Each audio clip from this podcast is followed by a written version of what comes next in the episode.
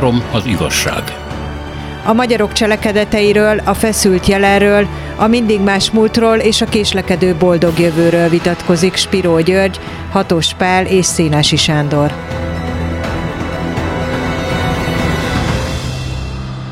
Jó napot kívánok az uraknak és a hallgatóknak is. Amiről ma beszélnénk, az, az a magyarok és Amerika viszonya. Nagyon sok generáció nőtt fel Magyarországon az amerikai álomnak a bűvöletében, és főleg a második világháború után ugye ennek az európai megjelenése az American Way of Life, a kólától kezdve a hollywoodi mozikon keresztül, hát persze ez Kelet-Európában nem volt olyan egyszerű, ez megerősített egy olyan képet, hogy a Pax Amerikánál, hogy az, a újságírók meg a politikusok hivatalosan mondták, az egy nagyon-nagyon keményen létező dolog, és ráadásul nem baj, hogyha a világot a világ legerősebb és legszabadabb országa irányítja. Aztán ez a kép valamikor megtört, egyesek szerint a tornyok ledöltével, mások szerint már korábban elindult egy olyan folyamat, hogy Amerika szemünk előtt roskat meg. De kezdjük, ha lehet, személyes dolgokkal. Ha beszélnének kicsit arról, hogy fiatalkorukban, vagy éppen gyerekkorukban mi volt az első Amerika kép? Mit gondoltak? Mit éreztek erről az országról? Hm? Akkor elkezdem. Jó. Mert én vagyok az idősebb, úgyhogy korábbról vannak emlékeim. Amerikáról tulajdonképpen nem gondoltunk semmit az 50-es években. Amerika ellenség volt, és üzentük a magyar médián keresztül, az újságokon és a rádión keresztül Eisenkoffernek, ugye, ahogy mondták, hogy megverjük a harmadik világháborúban. Ez egészen 1956-ig így tartott. Na most természetesen egy csomó családnak volt arról emléke, hogy 1945 után, 45 és 48 között elsősorban a zsidók kivándoroltak Amerikába. Azt akkor még nem tudtuk, hogy korábban nem nagyon engedték be őket, és hát ezzel is hozzájárult Amerika az áldozatok igen nagy számához. De nagyon nehéz volt Amerikába bevándorolni, Dél-Amerikába valamivel könnyebb, de ahhoz is rengeteg pénz, meg mindenféle összekötetés kellett. Na most 1956-ban megváltozott hirtelen az Amerika kép, és mindenki arra számított, hogy Amerika segíteni fog, főleg azért, mert a Szabad Európa Rádió ezt hirdette. Természetesen nem ez történt, nem is voltak ez csapatok, amelyeknek be kellett volna vonulniuk Magyarországra. És utána Amerika, mint valami furcsa ideálkép lebegett a szocialista országok lakói előtt, amelyet utol kell érni, és le kell győzni. Ez hivatalos szöveg volt. Utolérjük Amerikát, mondta Khrushchev a 60-as évek elején, ami azt jelentette, hogy van mit utolérni. Na most természetesen a kubai válság idején joggal féltünk attól, hogy kitör a harmadik világháború, ami azóta is függőben van és akkor valamilyen közeledés révén elkezdődött valamilyen olvadás, vagy valamilyen kiegyenlítődés, mindegy, hogy nevezzük, de erről tulajdonképpen a magyaroknak személyes, meg családi tapasztalatuk alig van. Tehát azt kell mondanom, hogy a magyarok nem ismerik Amerikát. Nagyon messze van, nagyon eltérő, és hát ugye azok a rokonok, akik 45-ben, 56-ban kimentek, mert ez volt a két utolsó nagy emigrációs hullám, ami aztán a 80-as években ö, ö, ilyen ö, egyéni kisebb diszidálásokkal folytatódott, igazából nem volt kapcsolatuk Amerikával. És azok a magyarok, akikkel én találkoztam Amerikában, azok többnyire akkor is, hogyha nem örökre mentek ki, nem diszidáltak, hanem valamilyen ösztöndíjat kaptak véletlenül, azoknak eléggé idegen volt Amerika. És általában az európaiak számára idegen, mert nagyon más milyen világ, majd nyilván vissza fogunk rátérni. A magyar irodalomban például nem igen van reflexe Amerikának. Tamási Áronnak Ábel Amerikában című regénye talán az első, amelyik ezzel foglalkozik. Noha, ugye ez a 20-as vagy 30-as években született, most nem tudom pontosan, de ugye az a másfél millió emberünk, aki kitántorgott József Attila szavával Amerikába, ő, ők valamilyen szabad világba emigráltak a rettenetes gazdasági helyzet elől, de közöttük nem csak magyarok voltak, hanem legalább annyi szlovák és horvát is, csak erről nincsenek megbízható statisztikák. Tehát nincsen a magyarságnak igazán Amerika képe, és az a néhány ezer ember, akinek sikerült valamilyen módon a rendszerváltás után amerikai vállalatokkal együttműködni, vagy Amerikába is dolgozni húzamosabb ideig, ők nagyon kevesen vannak ahhoz, hogy a magyarságnak bármilyen Amerika képe lehessen. Hatos.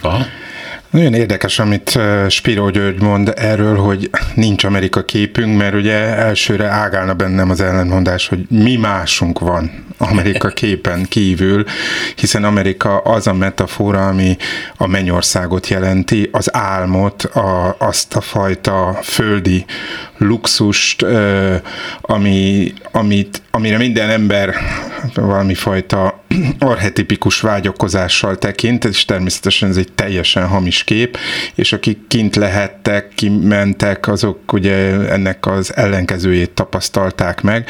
Az is bizonyos, hogy az a generáció, amelynek talán én vagyok a fiatalabb zárótagja, amely, amely a Kádár korszakban nőtt föl, ugye én 89-ben voltam 18 éves, annak számára ugye Amerika kép az egy teljesen ambivalens dolog volt. Én emlékszem arra, amikor 7 éves, 8 éves koromban az egyik osztálytársam, amerikai nagybácsia, megint egy milyen eposzé jelző, milyen érdekes dolog, az amerikai nagybácsi elküldött valamilyen anyagot, ami ugye a csillagok háborújához kapcsolódó ilyen kis szett volt, és hát mindannyian csodájára jártunk, bármifajta gumi kis kütyű, ugye Amerikának a csodáját, azt, ami Magyarországról elég elérhetetlen, valami Amerika, ugye mindig, mindig ez a fajta meghatározatlanság ült bennünk. Miközben, és akkor itt jutott eszembe, igen mélyen bennünk van Amerika, nem csak azokban a történelmi példákban, a függetlenségi harc, vagy éppen a polgárháború, amerikai polgárháborúra gondolok, ugye, amely sokkal több áldozatot szedett Amerikában, mint bármelyik világháborús vagy egyéb háborús részvétele Amerikának. Tehát, hogy ott is voltak magyarok, magyar katonák, magyar emigránsok, 48-asok, stb. És igen, itt vannak ezek a kitántorgott százezrek, akik ugye a történelmi Magyarországról mentek ki. Nekem például hatalmas meglepetés volt, hogy mind a két, a családom mind a két apai és anyai ágán is vannak amerikások. Egyszerű parasztemberek voltak, akik a nyomor elől menekültek, vagy a lehetőségek hazájába, sok-sok generációval följebb, illetve hát ugye így a tízes évek végén Penészleken, ahol anyám született, a dédapám tudott házat építeni, aki a 20-as évek elején tért föl vissza, és egy nádtetős ház helyett egy bádogtetőre tellett abból a pénzből, amit a penszilvániai bányákban vájárkodott össze, és apám oldaláról, aki pedig nyugat-magyarországi, szintén egyszerű dolgokkal, ott van az, hogy az ő családjából is mentek ki Amerikába, és a családi hagyomány úgy tartja, hogy azok leszármazottai, mint amerikai katonák, bombázták Szombathelyt és környékét, miközben apám ott volt kisgyerek. Tehát Amerika biztos, hogy jelen van a tudatalattinkban, jelen van abban a bevallatlanságban, mivel a történelmünk felé tartozunk, mellesleg nem nagyon akarok eltérni, bár ez itt szokásunk ebbe a műsorba. Ugye a romániai kivándorlásról nem beszélünk a világháborúk előtt, az első világháború előtt, hogy hány székely honfitárs ment ki taxisnak, kocsisnak, vagy éppen prostituáltnak Bukarestbe. Tehát, hogy az Amerika történetünk nem csak ez a csillogó álom, hanem az Amerika történetünk ez a fajta bevallatlanság, és az is kudarcos történetek, természetesen ott vannak a nagy történetek, és amit Gyuri mondott, abban is van valami igazság, hogy hogy körülbelül 1945 után ö, volt ez az amerikai állam a csúcspontján, és akik 45 és 48 között olyanok is elmenekültek, mint egy Deák István, Isten éltesse, ugye 96 éves, San Franciscóba munkaszolgálatból tért vissza, vagy egy John Lukács, aki ugye nem régiben halt meg, szintén a munkaszolgálatból tért vissza, vagy egy Sinor Dénes, aki aztán megalapította nem mással, mint 1980-ban Acél Györgyel együttműködésben az Indiana University-n Bloomingtonban a magyar tanszéket.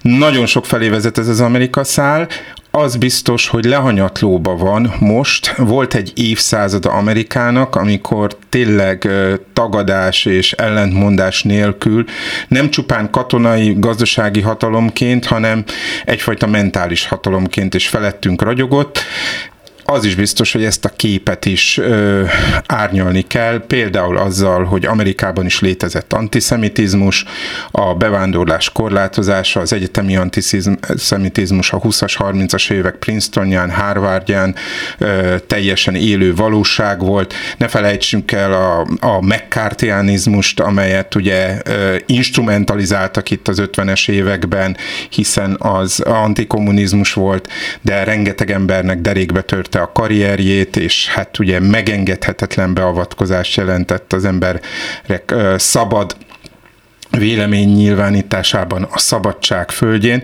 úgyhogy folytathatnám végtelenségig ezt az Amerika képet, amelyet többen írtak már meg, így és úgy, de biztos, hogy a teljességet minden ember csak saját magában tudja összerakni. Nekem a személyes találkozás az 1988 egy amerikai ösztöndi, egy ilyen workshop Washingtonban, ahol persze az első utam az Amerika hangjához vezetett, ott volt egy magyar szerkesztőség. Csupa 56-osok ültek ott, mikor beléptem a szobába, akkor ott ültek és nézték a Tanú című filmet, ilyen vetítővászon, és röhögtek. Ugye az ő életük 1956-ban megállt. És ahogy észrevettem, nem csak ott a rádiónál, hanem ugye meghívódtak partikra, meg tudom, házukba, eh, kiderült, hogy ők egy ilyen nagyon zárt magyar enklávéként élnek, amit nem értettem pontosan, mert viszont mindenhol a második generáció, az ő gyerekeik, lányuk, fiúk, az amerikai volt. Az nem tartott semmit a magyarságából, és ha összehasonlítotja az ember mondjuk a lengyelekkel, akik ma is nagyon jelentős választó erő Amerikában, akkor azt látja, hogy ők megmaradtak valamiképpen maguk lengyelségében, a magyarok pedig egy generáció alatt olvadtak szét. Miközben ugye mennyire büszkék vagyunk a Kárpát-medencénkre, meg a magyar hagyományokra, meg a ilyen végvári vitézek. Mi ennek a magyarázata önök szerint? Nem tartott ki a magyar kultúra ennyire? Hát a magyar emigráció Hát sokféle emigráció volt ugye valóban, és a 45 utáni az azért elég élesen két részre szakadt. Washingtonban voltak a magyarok, és New Yorkban voltak a zsidók. Ezt ők maguk mondták, és nem keveredtek. Ez Dél-Amerikában is így volt egyébként, tehát São Paulo-ban voltak és Rio de Janeiroban az igazi magyarok. Vagy éppen Uruguayban ugye a 19-es vörös emigránsok, és Buenos Airesben a túlparton, a La Plata túlpartján, meg a fehér emigránsok, vagy a 45 utáni éppen talán a háborús bűni nök elől, vagy a felelősségre vonás elől menekülők, igen. De említik egyébként, hogy igen, New York államban, ahogy mondod, úgy van, ott él a legtöbb magyar, Kiriász Joelben, 19% mind haszidita zsidó. Igen. Igen. Na most, hát a haszid zsidókat nem veszem ide, mert ők zsidók, tehát az, az külön kategória. És hát miután vallásos szuperhatalomról van szó, ezt nem nagyon szokták hangoztatni, hogy Amerika rendkívül vallásos. A mai napig és hogyha valaki nem tartozik valamilyen valláshoz, ez be kell vallani, hogyha az ember belép, vagy, vagy állampolgárságért folyamodik, és nincs olyan, hogy valaki ateista vagy vallástalan.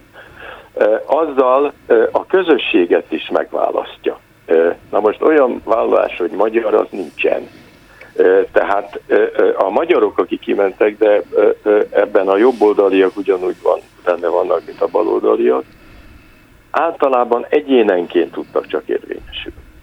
Ez nem igaz a lengyelekre, mert a lengyel közösség az sokkal nagyobb létszámú volt, ma is olyan kb. két millióra teszik azért a valamennyire lengyel tudatú szavaz, amerikai szavazóknak a létszámát, és hát nekik rendkívül élén kapcsolatuk van az anyaországgal. Mindig is az volt. De a magyarok csak egyénenként tudtak érvényesülni, és nem a közösség által. Egy-két ilyen politikai jellegű munkahelyen, mint mondjuk a Szabad Európa vagy az Amerika hangja, voltak magyarok. De egyébként nem jellemző, hogy mondjuk az amerikai magyar sajtó az megtartotta volna, és életbe tartotta volna, és egzisztenciát biztosított volna. Na most emiatt a magyarok azok nem mint magyarok érvényesültek, hanem mint individuumok. Na most Amerikában, amelyik amellett, hogy rendkívül vallásos társadalom, egyúttal szélsőségesen individualista is, aki nem látja el magát, aki nem gondoskodik magáról, az összeeshet a, az utcán, és úgy hagyják. Tehát ez valóban igaz, ez elkülöníti Amerikát Európától, mert ennyire keményen az ökölharc, az életért való küzdelem és a jobb életért való küzdelem máshol nem nagyon valósult meg.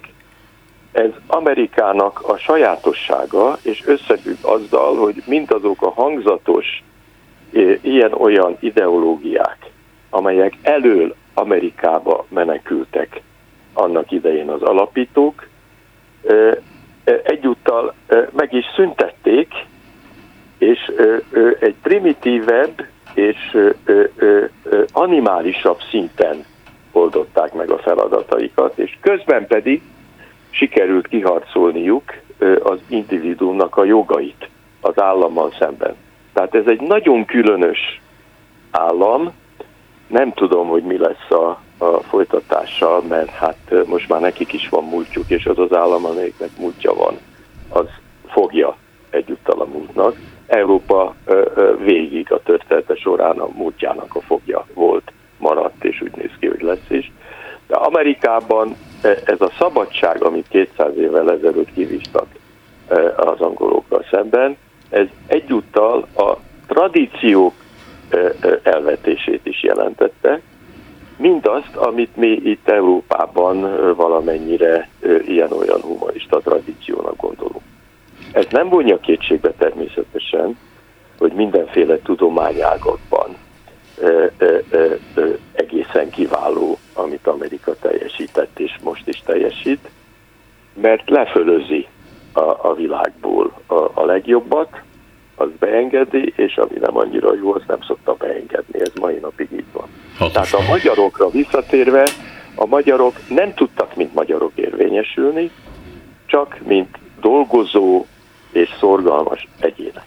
Igen, ezzel én, én is abszolút egyetértek, és azt is látom, tehát ez egy, egy nagy dilemma. Ez egy száz éves dilemma, tehát, hogy Rózsakert egy jégtábra tetején így fogalmazott Ravasz László, református püspök, aki az 1920-as évek elején látogatta végig a, a magyar református közösségeket, amelyek akkor sokkal, de sokkal nagyobb számban léteztek, és már ő is ezt konstatálta, hogy nagyon gyors az asszimiláció. Tehát, hogy a második generációra már elvész a nyelv, a harmadik generációra már elvész a magyar tudat is. Tehát ez egy endémikus dolog, tehát olyan értelemben, hogy az újabb és újabb emigrációk valamennyire felfrissítik, de mindig csak a saját generációjukat tudják képviselni. A meghosszabbodott életkor miatt mondjuk a 45-ös vagy a 56-os generációk között kialakulhatott és ki is alakultak azok a törésvonalak, amelyekről Spiró György is beszélt. De van ennek az egész dolognak azért egy történetisége. Igen, igaz, hogy a lengyelek nagyobb számba voltak, nagyobb súlyjal rendelkeztek mindig is. Azt is tegyük hozzá, hogy Lengyelország felé, vagy a lengyelek felé Amerikának mindig is nagyobb volt a stratégiai érdeke. Kevesen tudják viszont például azt, hogy mind Ravasz Lászlót, mind Baltazár Dezsőt van, aki ezt a nevet egyáltalán ismeri a magyar hazában, 1920-as években, amikor meglátogatták az ottani magyar közösségeket, mindkettőt fogadta az amerikai elnök. Ez azért mégiscsak azt jelzi, hogy akkoriban pontosan a, a kivándorlás csúcsra járatása miatt az, az első világháború előtt igenis a magyar közösségeknek volt egyfajta lobby ereje. Nagyon ambivalens volt ez a kép. Ugye Woodrow Wilson, aki ugye az igazságos békét szerette volna megalkotni az első világháború után, akinek ugye a gondolata volt a Népszövetség, egyfajta olyan szervezet, ami ugye a, aztán az ENSZ-ben 1945-ben meg is valósult, és amely egyfajta ilyen méltányos döntőbíróként játszatná le a, a konfliktusokat, amelyek így úgymond nem fajulnának háborúvá. Szóval ez a Wilson kálvinista volt. És ahogy Spiro György mondja, Amerika egy nagyon vallásos ország, és tegyük hozzá nagyon sokáig, ez a vallásosság protestáns vallásosság volt, és ebben is nagyon nagy szerepet játszott a kálvinistaság. Nem egyfajta kálvinista egyház, tehát nem feltétlenül a presbiteriánusok, ahogy ott a kálvinistákat hívják, hanem nagyon-nagyon sokfajta ugye denomináció, felekezet, egyéb dolog, hiszen Amerika a vallásossága mellett arról nevezetes, hogy semmiféle állami támogatásban az egyházak nem részesülhetnek, így a hívek tartják el az egyházakat, illetve a papjaikat, tehát ez azt is jelenti, hogy a papok, egyházak ugye ki is szolgálják a, a híveket. Hát gondoljunk, ez tényleg máig tart ez a dolog, gondoljunk Barack Obamának arra a híres YouTube videójára, ahol egy temetésen elkezdi énekelni ezt a gyönyörű Amazing Grace című, hát hogy is mondjam, ilyen, ilyen vallásos éneket, és amelyek ugye exportcikké is lettek. Na szóval Wilson például becsülte magyarokban a kálvinistaságot. Ugye, hát ez se igaz, mert ugye a magyarok mindig is nagyon sokfajta megosztották, de volt egy kép az első világháború előtt, Tisza István is ugye az első világháború magyar miniszterelnöke kálvinista volt, becsülte őket. Másrészt viszont Wilson a nagy liberális, a nagy demokrata, idol, bálvány, a migránsokat látta bennük. Azt a migránsokat, akik Amerikának terhet okoznak, és amely aztán végül is pontosan Wilson elnöksége után olyan az az Amerika és az az amerikai szenátus és kongresszus olyan törvényeket hozott, amelyek tényleg radikálisan és drasztikusan lecsökkentették a bevándorlás jelentőségét. Még egy történelmi érdekesség. Az első világháborúról van egy olyan mítosz, hogy a cseh migráció különösen maszarik, a románok, a, a a szlovákok, a szlovénok, a lengyelek tulajdonképpen megvették, megették, meggyőzték az Antant hatalmak és Amerika döntéshozóit arról, hogy szét kell bomlasztani az osztrák-magyar monarchiát, szét kell bomlasztani ezen belül is a történelmi Magyarországot. Az nagyon érdekes, hogy ez még máig nem ment át a köztudatba, hogy ez a fajta döntés, hogy az osztrák-magyar monarchiára nincs szükség, nagyon-nagyon sokáig váratott magára, csak az első világháború legvégén történt meg, és legutoljára Wilson adta be a derekát, az amerikai elnök, és az is nagyon érdekes, hogy miután hogy találkozott amerikai kálvinista magyarokkal, akik természetesen kosutiánusok voltak, akik természetesen károlyi pártiak voltak, és akik azt mondták, hogy mi utáljuk az osztrákokat. És akkor írta meg a külügyminiszterének Wilson, hogy ez egy artificial empire, ez egy mesterséges birodalom. Még a magyarok sem kívánják, és csak ezután fogadta Maszarikot. Tehát, hogy milyen tragikus, ironikus ez a, ez az hajdan volt magyar befolyás Amerikára, amelyből természetesen már nyom sem maradt. Mégis Amerika itt van velünk, de az orosz-ukrán háború kapcsán láthatjuk, hogy már egyáltalán nem példaadó a világban való szerepe. Egy-két perc szünetet tartunk, mert jönnek a hírek, és utána folytatjuk. Három az igazság. Hatos Pállal és Píró Györgyel Amerikáról és a magyarokról beszélgetünk. Hát nem is tudom, ha már visszavettünk egy kicsit, ugye, mert említették, hogy itt egyéni kitörési utak voltak az amerikai magyar közösségekből, közösségként igazából nem emelkedtek föl, bár létrehoztak ilyen kis városkákat, New Budát például, ugye, Újházi László, meg más is volt, de hát ezek gyorsan tönkrementek, talán valami emléktábla van a határban. De ott van Kovács Mihály, ugye, aki az amerikai lovasság egyik megalapítója, vagy Haraszti Ágoston, aki állítólag ő hozta létre a kaliforniai bortermelést, és akkor jönnek a hollywoodiak, Kertész Mihály, Rózsa Miklós, Adolf Cukor, Gábor Zsazsa, stb. stb.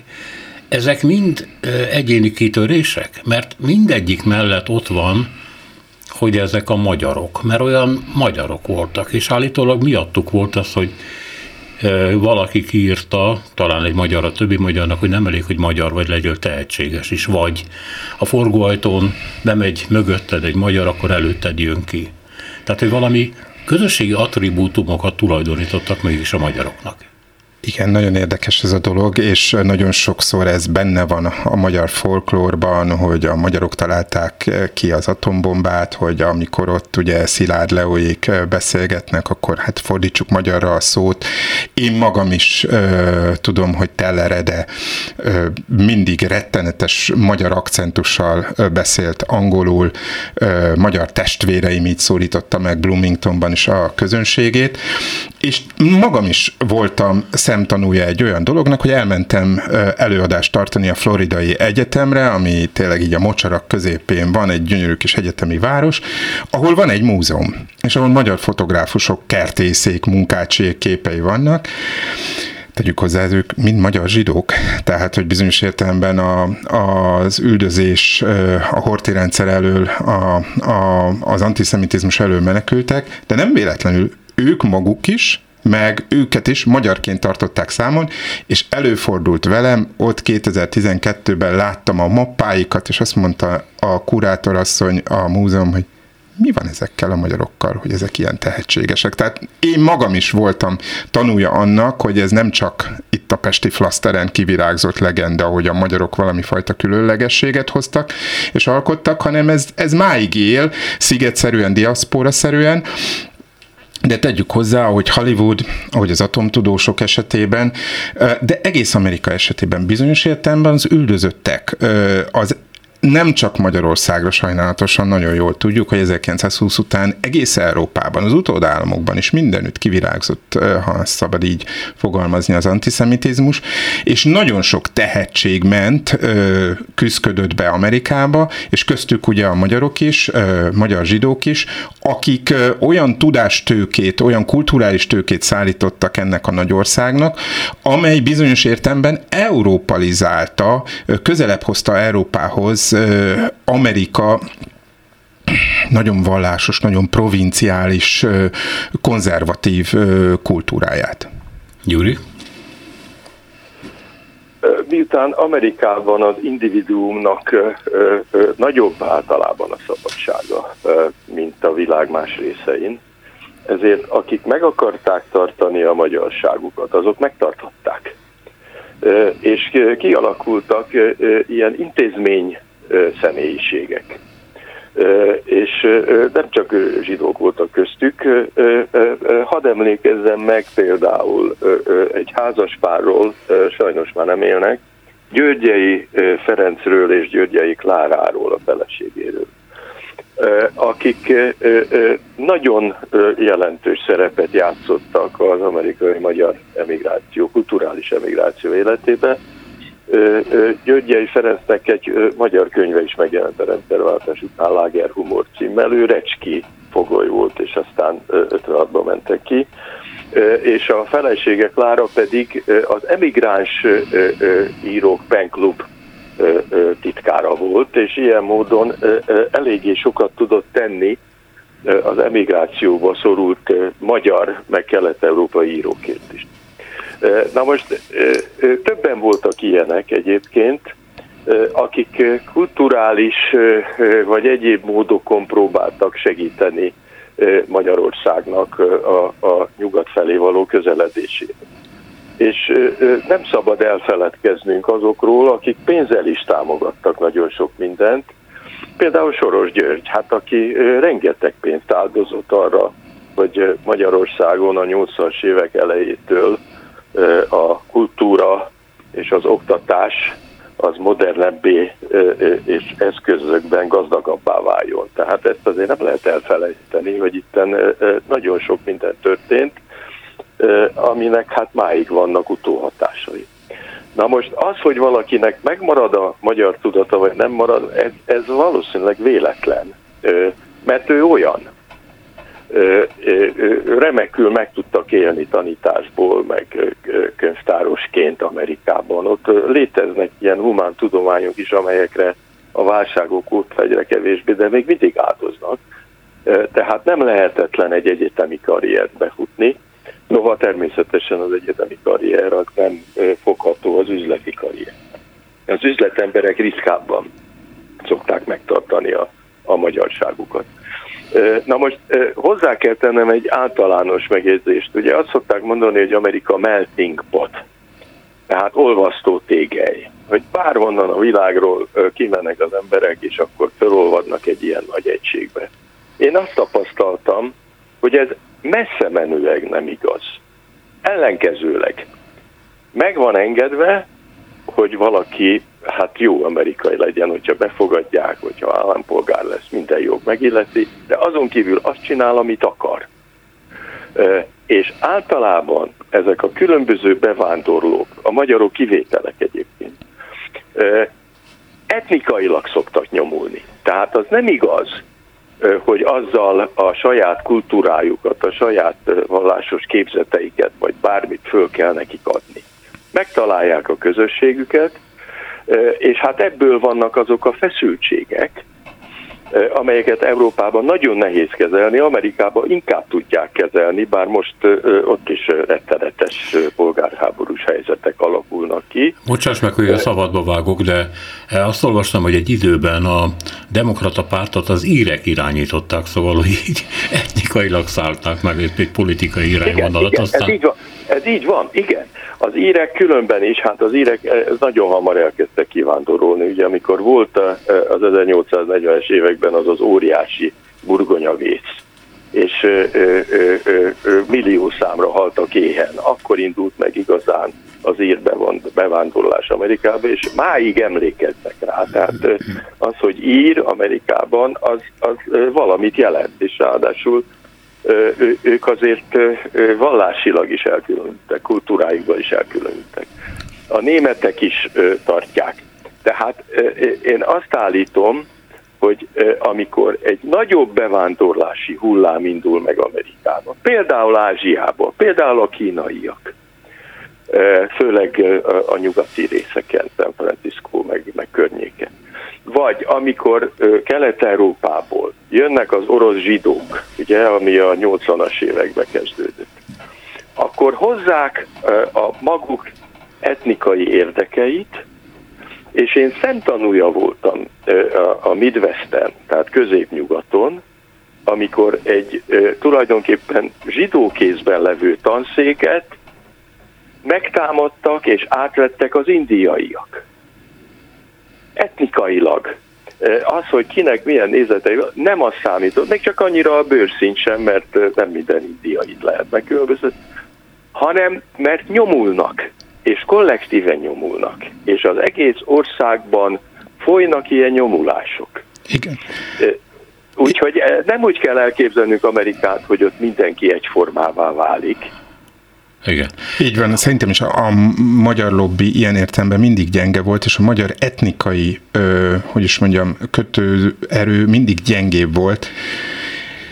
Én nekem a hosszú ideje meggyőződésem, hogy a magyar kultúra alapja az anyanyelv, és ez a nyelv, bárhogy is fogalmazzuk, bárhogyan is közelítsük, mégiscsak egy nagyon magányos nyelv, amelynek nagyon nehéz érvényesülnie a magyarul beszélők körén kívül, és a magyar kultúra döntő része is a nyelvhez kötött. Hát van egy olyan ö, világhírű alkotónk, aki nem tudott magyarul, ugye Liszt Ferenc, aki ugye Je suis hongrois, így fogalmazta meg ugye Pozsonyban, az identitását, de azért szinte mindenki, és, és, és ez egy nyelvi identitás. Tényleg elképzelem Telleredét, aki Adi Endrét olvas, aki, aki számon van tartva az, a világ hatalmasai, a hadipar, a szenátus régen elnök által, és Adi Endrét olvas azt az Adit, akit lefordíthatatlan, aki soha nem fog tudni betörni az irodalmi piacra, a nemzetközi irodalmi piacra, hiszen, hiszen a, az ő költészetének van egy egy olyasfajta magyarsága, amely, amely nagyon nehezen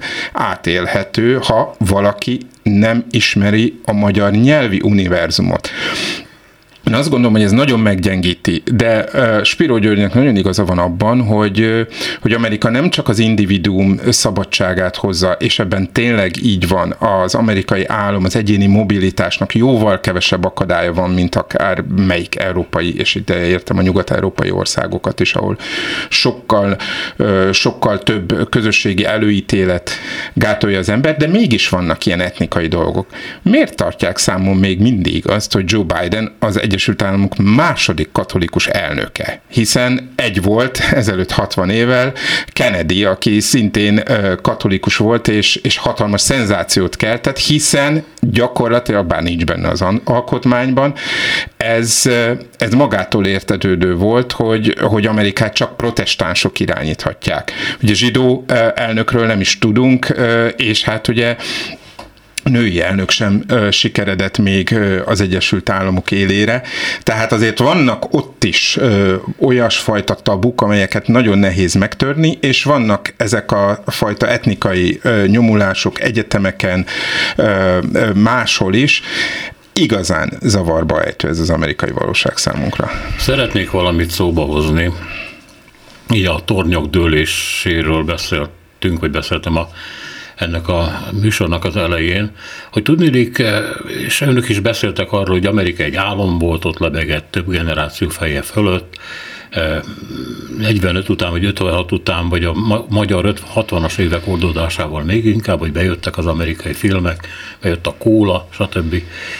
És én meglepetéssel láttam néhány évvel ezelőtt, hogy megjelent az Amerika utálat a magyar közvéleményben. Részint az ukrán háború miatt is persze, de egyébként is elkezdték utálni, mint a világ csendőrét, de úgy, mint a világ meggyengült csendőrét, aki mit akar már itt, tehát már öreg is, elaggott is, nincs is ereje, új hatalmak nőnek föl, és ez még mindig itt próbálkozik azzal, hogy a világot uralja. Ezzel az Amerika ellenességgel én korábban, legalábbis fiatalkoromban nem találkoztam. Önök mit gondolnak erről? Hát hivatalosan volt Magyarországon Amerika ellenes. Na de a hivatalos nem volt azonos azzal, amit mi gondoltunk. Tehát... És, jó, de azért a vietnámi háborút Magyarországon valószínűleg nem nagyon sokan ítélték meg pozitívan. Attól függetlenül, hogy mit gondoltak Vietnámról, és mit nem gondoltak, de hát az, hogy Amerika, mint szuperhatalom a világ egyik csendőre, Hát az ténykérdés.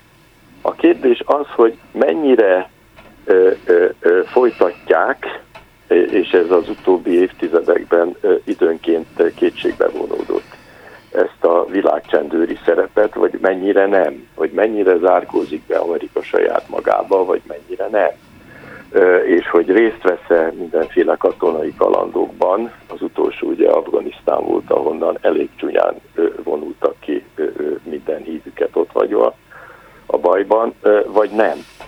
De ez az amerikai szuperhatalmi státusszal vele jár. És az, hogy Magyarországon erről mit gondol a nép, nem gondol semmit tulajdonképpen, mert egy nagyon szűk réteg olvassa azt a propagandát, ami most is állami, meg korábban is állami volt Magyarországon én inkább arra tenném a hangsúlyt, hogy egyfelől, mint minden szuperhatalom, megvannak a saját érdekei. Lengyelországban imádják Amerikát.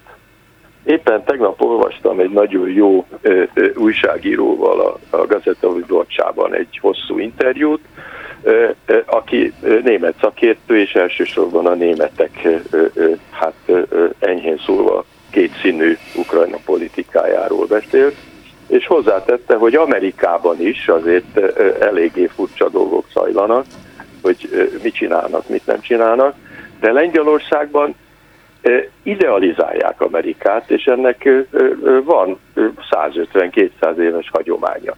Ők meg csak a jót gondolják Amerikáról, miközben az állami propaganda tulajdonképpen nem csinál semmit, mert ott vannak a frontvonalban, és hát Amerika úgy is viselkedik Lengyelországban, mint amelyik a frontvonalban van.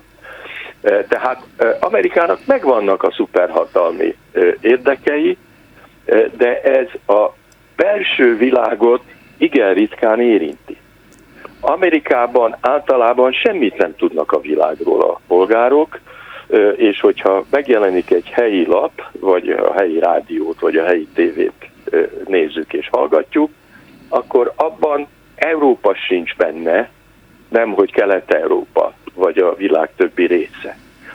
Az időjárás jelentés az Amerika, maximum az Ír-sziget még esetleg beleesik. Nincsen Amerikán kívül semmi.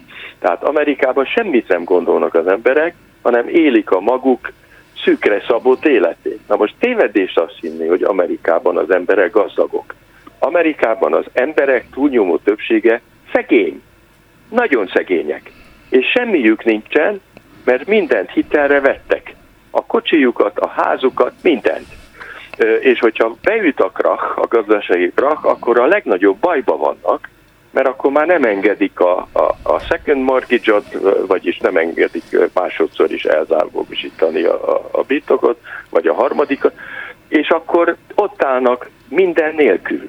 Hát a 2008-as világválság rendkívül súlyosan érintette az amerikai társadalmat, éppen azért, mert mélységesen el van adósodva. És hát akkor ott nagyon sok ember munkanélkülévé vált, és egy elnöknek általában az a dolga, és azt szerint ítélik, meg nem a külpolitika, meg nem az, hogy hol visel háborút, hanem hogy élhetőbb az életünk, és nem forgunk veszélybe, vagy nem. De most... Ez azért nem szabad figyelmen kívül, hogy...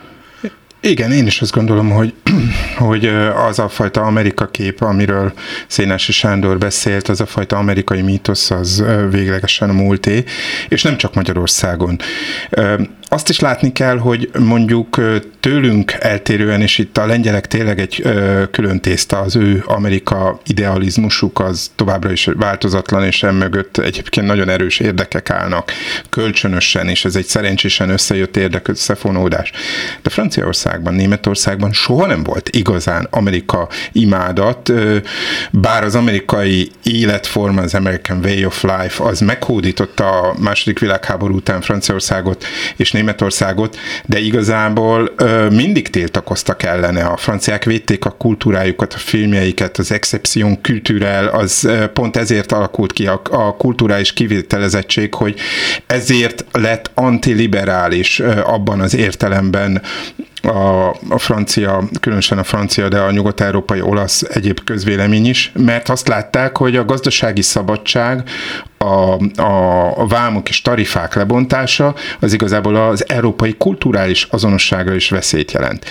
Ami nagyobb veszély Amerikára az, hogy az, Ameri- hogy az amerikaiak hatalmi helyzete az Ázsiában, Afrikában is megrendült, azután is, azután, hogy a közel-keleten már körülbelül három-négy évtizede erodálódott, ugye az Izrael politika miatt, és ez, ez most ugye a biztonsági tanácsban lejátszódott szavazás, nem csak a kínaiak, az indiaiak is ö, ugye tartózkodtak, vagy éppen ellenezték a szankciókat, és egy sereg afrikai állam Miért valósulhatott meg? Azért, mert az amerikai imázs, elsősorban a hatalmi imázs, az, az, az, ha nem is tudom, nem mondanám azt, hogy végzetes törés, de igen látványos ütést kapott. És ahogy Szénási Sándor fogalmazott, meg Spiró György is, ugye a csendőrökkel szemben ugye hogy is van ez, hogy utáljuk, nem utáljuk. Amíg nagyon erősek, lehet, hogy utáljuk őket. Lehet, hogy még jobban utáljuk őket, de akkor nem merjük kifejezni. Amikor meggyengül, akkor támadnak rá mindig,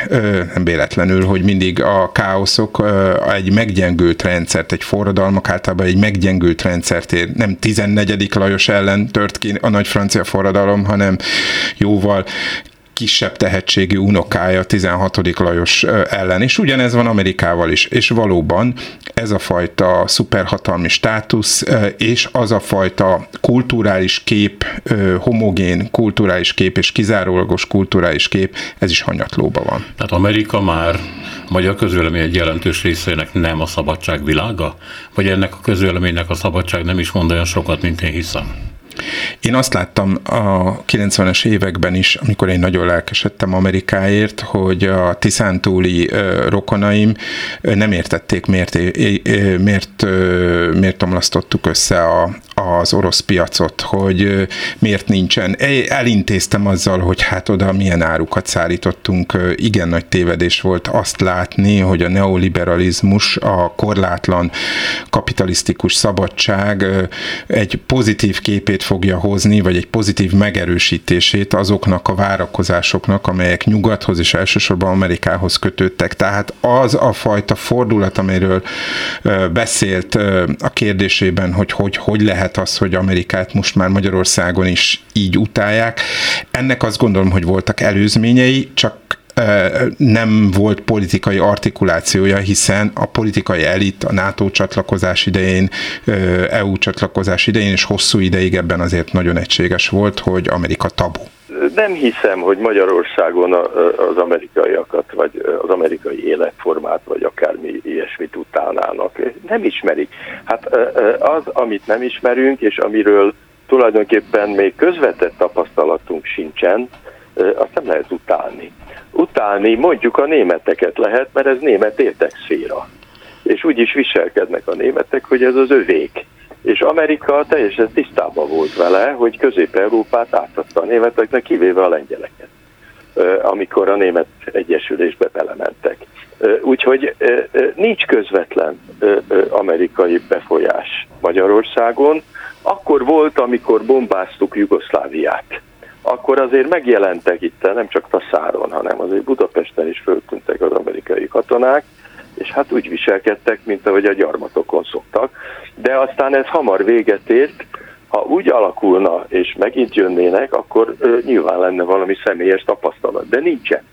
Na most az amerikai kultúrából mi ö, ö, a tömegkultúrát kaptuk meg a 90-es évek kezdetétől, és való igaz, hogy akár csak Európában, hát Magyarországon, meg Kelet-Európában különösképpen, ahol nem volt igazán fontos a nemzeti kultúra, és sajnos a magyarságnak nem volt, vagy a magyar vezetőknek nem volt igazán fontos, ott az amerikanizálódás végbe ment a kultúrába. Vagy hát most megy végbe, és, és szünteti meg a nemzeti kultúrát. Tehát ez nem nagyon pozitív dolog, Mindazonáltal én nem azt mondom, hogy az amerikai filmeket vagy a sorozatokat ki kéne tiltani, mint ahogy most ugye a kelet-európaiakat, meg egy csomó mást letiltottak a Netflixen, meg egyéb helyeken, hanem, hanem meg kell csinálni a sajátot, mint ahogy a lengyelek, csehek, mindenki megcsinálja. De ez nem az ő dolguk, ez a mi dolgunk. Na most Amerika közvetlenül nem befolyásolja ezt a régiót, csak katonailag katonailag, miután a NATO-nak az egyetlen ütőképes vezető hatalma, hát természetes, hogy katonailag fontos a térség. De egyéb szempontból nem fontos. Egyéb szempontból a németek vagy. Köszönöm szépen, hogy itt voltak Hatos Pálnak, Spiro Györgynek. Itt a műsor vége. Amerika és a magyarok kapcsolatának azon gondolom azért még nincsen vége. Selmeci János szerkesztette a műsort, a műsorvezető Szénási Sándor volt. Köszönjük a figyelmet, minden jót!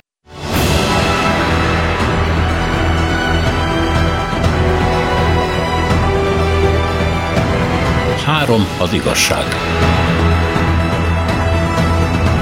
Szénási Sándor műsorát hallották.